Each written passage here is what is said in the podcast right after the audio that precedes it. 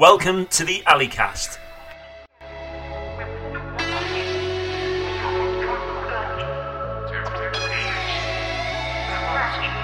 We stand together, united as one. Forward on we go, facing friend and foe. We will know what it is. We have not time for that. If we make mistakes, we are lost. Hello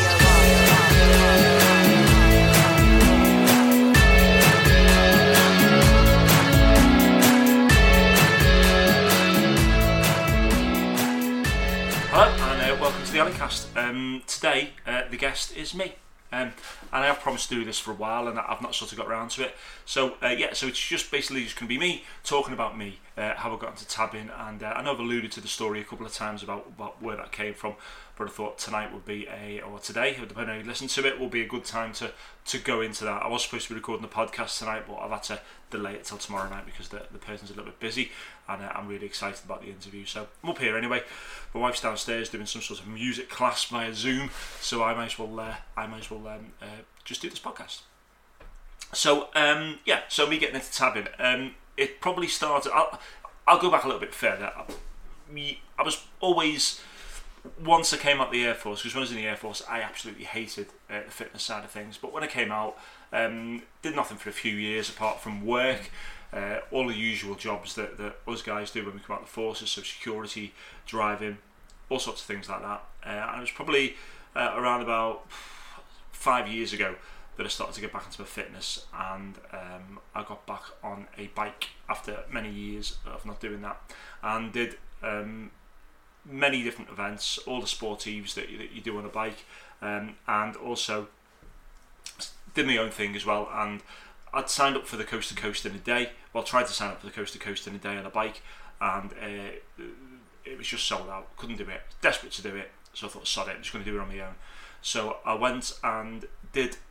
Got the train up to, to Carlisle, across the Whitehaven with my bike, and then decided I was going to cycle from Whitehaven right over the other side to Wallsend over to the east coast and, and do that. So uh, yeah, that was probably the first big challenge event I did, and that was probably about five years ago. Really enjoyed that, uh, and decided that obviously just your normal sort of cycling around the, the lanes wasn't for me, and I needed to do endurance style events. So um, yeah, did a few more sportives, and then about three and a half years ago, decided I was going to have another crack at the coast to coast. But this time I was just going to go from Carlisle, follow the route to Hadrian's Wall, end up in Newcastle, finish. That was it. Just to cycle at the Hadrian's Wall route rather than do the full coast to coast. So I cut the train up to Carlisle, um, jumped off the train there, rode my bike down to the hotel I booked for the night, which happened to be the Eddie Stobart Hotel. Um, which, if you've never stayed in the Eddie Stobart Hotel in Carlisle, um, if you think of probably the worst barracks that you've ever actually stayed in, and then make it ten times worse, it, it's like that. It's not somewhere that you really want to spend an, a romantic night with your wife if, if you were going to go away. But it was all right for for um, for, for the night before the challenge. So stayed there. Uh, next day, started off on what was like a really sort of wet and, and murky day um, with all my kit on my bike, and, and off I went. Had a really good day. By sort of ten o'clock, the murk had gone and the sun was battering down. It was really really hot. So we're cycling over the top, and if you've never done the Hadrian's Wall route, you sort of go out from Carlisle on a really flat bit, and then you climb up towards Hadrian's Wall, uh, and then you basically cycle along on the top until you drop down into Hexham, and then it's fairly flat again into um, back into to Newcastle. So it's, it's a fairly it's a fairly easy sort of route if you want to do a challenge. So I did that, but yeah, it was it was a really really hot day that day, um, and I was probably getting a little bit dehydrated along the way, but I was topping up the fluids and felt absolutely fine. Really, uh, I think I did it in about six hours from um, Newcastle to uh, from Carlisle to Newcastle, so it was good. Checked into my hotel there, got my bike into the hotel, had about half an hour's kip, and then thought, right, I'm going to go out now. I'm going to nip down to Wetherspoons uh, on the front there, on the quay in Newcastle. I'm going to have something to eat. Uh, I'm going to come back, get my head down, jump the train home the next day. So went down there again. It was a really nice sunny night. So I had something to eat in Wetherspoons. Had a pint. Had another pint. Had a few more pints. Um, and yeah, probably probably had a bit of a skinful really before I went back to the hotel. And I remember going back to the hotel that night, and it just seemed really really hot in the hotel. Um, like sweating, and it wasn't. Although it was a sunny night, it wasn't that warm, but I was absolutely burning up in that hotel that night. So yeah, so next morning I get up, um, not feeling too great really, but just just hangover, not great, and, and just just feeling hot. And jumped on the train, got the train home, three hour journey over from Newcastle on the train, um, back home, and yeah, that was it really. Um, still not feeling good, but you know I, I just cycled a 100 odd mile, and yeah, had a skin full of ale, so why am I going to feel that great? Home the next day, um, and then went to bed that night. Woke up in the morning with what just felt like the worst flu I've ever had. It, it was just absolutely shocking. So um, just didn't feel great all that weekend. Phoned in sick for work on the Monday. Um, and, and, and just stayed off. And I don't really get ill, so it, you know it was it, it just felt really re- really really bad. So all that week, again, I was off work, just just couldn't go back in, and it just gradually got worse and worse through that week. Um, towards the end of the week, beginning of next week, I, I can't really remember because I, I, got a little bit better halfway through, and then just started to feel worse again. And um, I got to a point really where I was up all night. I had pains in my back. Um, I could hardly breathe. I was coughing, um, and I, I just can't describe it. I'd, I'd, never felt that ill in my life to the point where um, I think it was about after a week and that was just going further and further down. And my wife just said, "Right, you, you go into A and E because you just couldn't get an appointment to the doctors." Straight into A and E. Got there. I was examined by a doctor. I was taken into the back, and the doctor was basically telling me, "Look, you, you've, you've got pneumonia. Um, you, you're really ill. Stay where you are." And I'd never thought to get to that point, but I was at that point in that bed where I wanted either one or two things to happen. I wanted to either just get better or I wanted to just die because it was just that bad. I wouldn't have. If, I, I just didn't care which one of them it was, but I just needed what I was feeling to stop at that time. So I was admitted to the hospital that night. Went upstairs, pumping me full of antibiotics, and um, doing everything he could. Um, wife went home, and again, I just was not feeling any better. Even the next day, you know, the doctors were saying, you know, you've had a, a fair whack of antibiotics there and, and pain relief, and you, you, should be feeling better. I, just wasn't wasn't feeling better at all. So it was about two or three days later. I was lying in my hospital bed again, could hardly breathe, felt really really bad. Um, doctor came and examined me. Said he was going to change the antibiotics, give me something a little bit stronger. Um, you know, and what they were already giving me was industrial strength.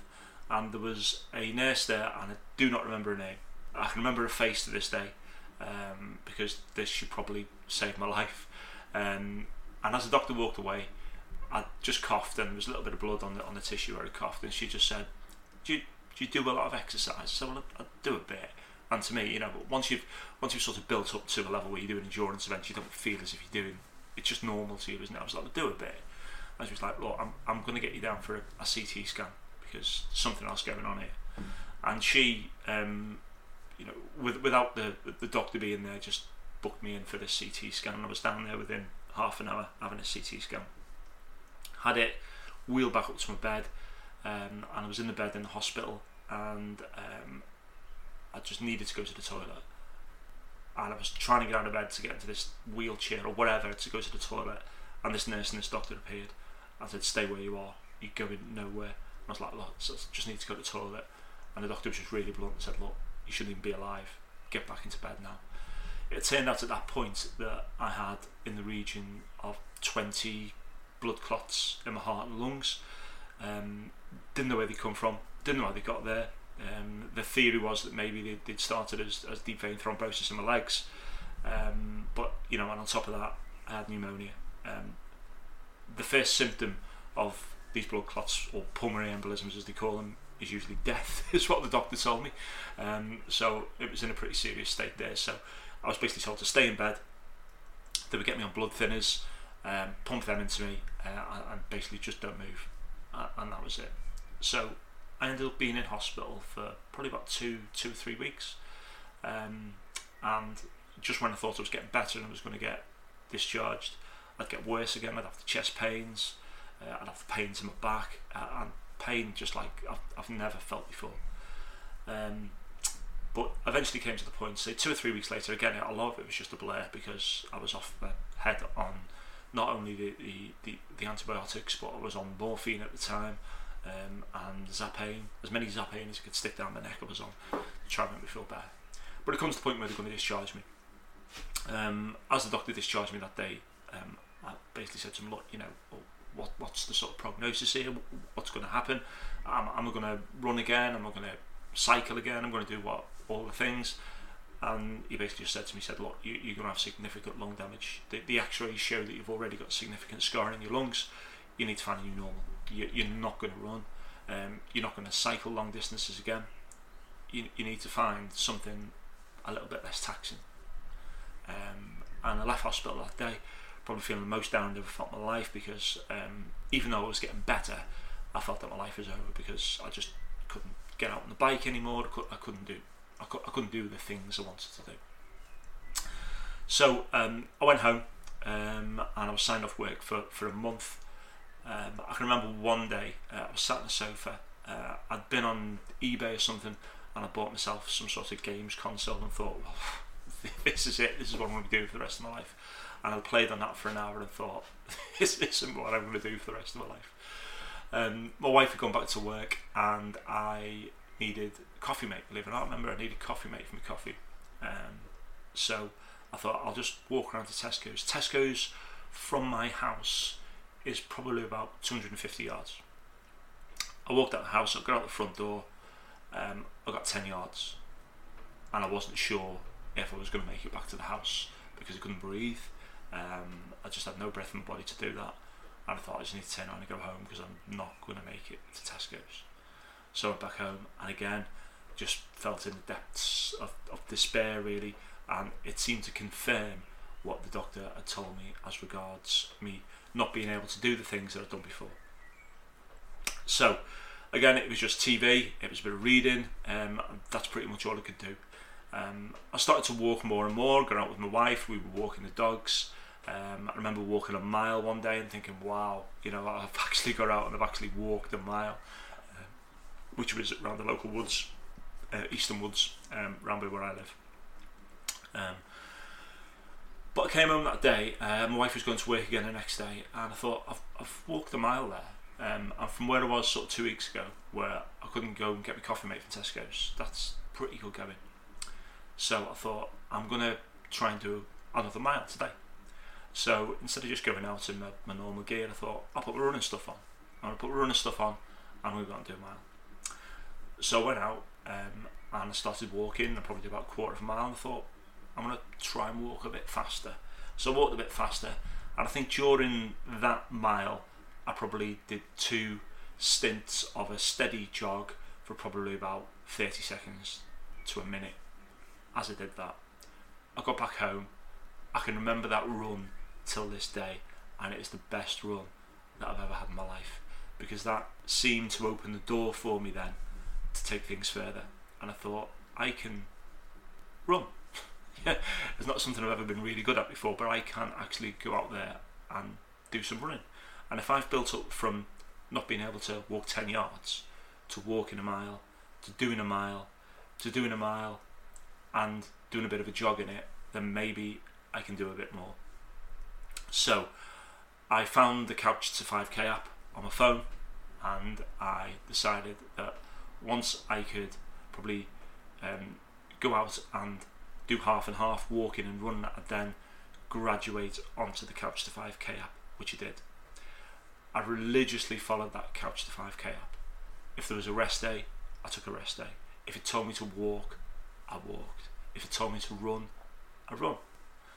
I just followed it and I thought, if I follow this religiously, then hopefully I will get somewhere. I followed the Couch to 5k plan and I ran 5k in the end. And once I'd run that 5k, I knew that what I was going to do next was to prove the doctor's wrong beyond all reasonable doubt that I could do endurance events like I did before, but unlike before where I'd been on the bike, I'd now found this love of running. And I think I'd found the love of running because running was the thing that had basically got me back into fitness and I felt it, it had given me my, my life back again. So I started looking for events and I thought, what can I do? So the first event I found, this was probably, this was about the November, yeah, this would have been sort of October, November, November by the time we'd run the first 5k. So I looked for the uh, half marathon in sort of January, February time. I found the Blackpool half marathon. I thought, It's on the prom. It's going to be flat. Perfect. I'm going to do this. And I had done a half marathon before. I'd done the um, the Anglesey half um, a couple of years before because I wanted to do a half marathon, and it nearly killed me. Um, and I think it was about two hours forty five minutes that I came in on that marathon um, because I didn't really do any training for it. I'd been cycling and I thought, well, you know, I've got a level of fitness, I can probably complete a half marathon. It's something to take off the bucket list, so I've done that. So yeah, it was about two hours forty five minutes. I think was my first half marathon in Anglesey, and I've been two years before. So I signed up for the Blackpool half marathon. Um, the day came, I trained for it. I, I hadn't run a half marathon distance. The most I'd done was about nine or ten miles, something like that. Um, my wife took me up. We drove up to Blackpool, dropped me off. I started off. I was working for Aldi at the time, and they just got the Teenage Cancer Trust as their charity. And I thought I'm going to raise some money for Teenage Cancer Trust and, and just do this half marathon. I did that half marathon. It was flat, but obviously I'd forgotten the fact that it gets a bit windy as well, maybe on the coast. So I did that, and I came in at one hour and fifty on that half marathon. Um, and I think I had a cold as well that day. I'd had a cold, but I thought nothing is going to stop me from, from doing this. And I went out and I did that half marathon, and I thought that that is it. I can pretty much do anything that I want to do. So I need to just crack on and find a new challenge. And obviously, the, the next step up, step up for me from the half marathon was going to be the uh, doing a full marathon. So the Manchester Marathon was in April. Get my name down for that. Sign that. It's double what I've just done. I can take my time. I can complete it. I can do it. I know I'm going to do it. Um, I've got the, the mental capacity to do that now. I've got the physical capacity to do that. Uh, so I'm going to sign up for it. So I signed up for the, the Manchester Marathon again for the Teenage Cancer Trust at the time to raise a bit of cash. Um, and in the meantime, I was looking for other events. I thought, what can I do after this? And I can't even remember how it came up because I'd never even it had never even crossed my mind that, that there was military style endurance events or that you could stick a pack on your back and, and, and do some sort of event like that. And I think I was just looking for, for races and uh, the fan dance race came up, Avalanche Endurance Events fan dance race, it, it just came up on, on um, Facebook, I think. And I'd been fascinated with sort of the Brecon Beacons and and the, the, the test marches since, since I was a kid. I remember watching uh, the documentary The Paras uh, with my dad. I remember seeing them jumping across, uh, tabbing, jumping, tabbing across the Brecon Beacons and thinking, wow, they, these guys are superhuman. So when I saw this event come up, the fan dance, I thought I need to, uh, I need to sign up for it. So I signed up for the fan dance, which would have been in July of that year. Um, um, so after the marathon that I'd done and bought all the kit, I thought, right, I'm, I'm going to do this. I remember going into work and saying to the guys, "Yeah, I've, I've got another event. I'm doing one of the SAS test marches." And um, I think they all just thought I was absolutely bonkers for doing that. So the time of the Manchester Marathon came around. I went out. I completed that. Um, it was four and a half hours. Uh, happy with that time. I was happy just to complete it. I knew that at that point um, I could pretty much do anything that, that I wanted to do. Um, again, it had improved my mental state, it improved my physical state to know I could do that. Uh, a week after I'd finished the Manchester Marathon, I went for a checkup with my consultants who had been looking after me in hospital. Um, and I was going for a lung x ray. Um, so he um, me down for this lung x ray, and then I sat down with him in his office. And he showed me the lung x rays that they'd taken the year before, and my right lung was pretty much all just in shadow. Um, and he said this was the scarring. This is the scarring that I told you. Um, you're never going to get rid of. Uh, this is the damage to your lungs that I told you that, that, it, that it just, just just doesn't heal. It does, doesn't get any better. Um, and he asked me at that point, "Have you been doing any exercise?" And I said to him, "Well, yeah, I've just completed the Manchester Marathon." And he's like, "Right." And then he produced the X-rays um, that had just been taken. And although there was still shading on there, it was vastly reduced. Um, and he said, you know, this is testament to, to the exercise that you've done. He said, you know, increased blood flow into your lungs, it is going to improve that. We can't tell our patients when they come out of hospital to go and run a marathon, um, but whatever you're doing, carry on doing it. And then he says to me, which marathon did you do again? I said, the Manchester. Uh, and it turned out that the consultant had also done the Manchester Marathon um, on the same day that I'd done it, but in 15 minutes slower than I'd done it. Um, at which point, when he heard the time, he discharged me, and I, I never had to go back and see him again. So yeah, so from there um, came Fan Dance Day. Uh, travelled down to Brecon Beacons. My wife came down with me, um, and I started off vastly underestimated the fan dance, as I've alluded to before. Um, it was a hard day in the hills. I'd convinced myself that once I got to the bottom of Jacob's Ladder and I'd gone into that Roman road, that I was on a flat road. Uh, and then thought to myself, once I get to the turnaround point, I've got another flat road all the way back to the bottom of Jacob's Ladder, and then it's just that climb and done. Obviously, I realised when I turned around that it certainly wasn't flat, uh, and I had a long uphill struggle to get. But I completed it that day, uh, and from then on, you know, I knew that you know that there was nothing that, that I couldn't achieve if I just set my mind to it. Now, when I look back to the illness um, that I had, that at the time seemed like the worst possible thing that could ever happen to me, it was probably the best. It changed my outlook on life in so many ways. It made me um, take on the physical challenges, which um, which just improve your mental state uh, and make you realise the things that you can achieve in other areas of life. I was in a job at the time that I didn't particularly enjoy, with people that I didn't particularly like, um, and from there I knew that I could um, basically get any job I wanted, do any work I wanted, and from there ended up in the job that I'm in now, which I love, um, with people that I really really like, people who are I've got the same sort of mindset as me. So yeah, so it's all about that. Um, again, I think I've mentioned it in a podcast before that post traumatic growth rather than uh, PTSD. So from there, um, I just started setting myself more and more challenges. I think it was, it was a year or, or maybe 18 months later, my wife had said to me, what, what do you want for your birthday? And I was like, I don't know. She went out to visit somebody or go to the shop or something. Probably not go to the shop because she doesn't really do any shopping, that's my job. Uh, but she went out and she came back and I said, look, I've, I've sorted my birthday present out. Um, I've booked myself a, uh, a parachute jump. Um, and when I'd looked at the, the website page, there was two ways I realised I could do my first parachute jump. I could do it strapped to somebody else as a tandem, or the place that I booked in Tilstock, they actually did a one day um, static line training course, which would culminate at the end of the day with a solo jump. So I went for that. Ended up doing sort of five or six jumps after that. Really enjoyed it. Um, but again, that's something that I feel I've done now, um, and I think I probably might go back and do it one day. Um, but but who knows? I don't know. There are other challenges out there to do. So that's pretty much my story of how I got into tabbing. Um, one thing I think that the the, the present um, situation that we're in with sort of COVID nineteen has got us all down as this this lockdown state, and I feel that if I'd have been in this, if we'd have been in this probably four or five years ago before all this happened to me, I'd probably gone a bit stir crazy now.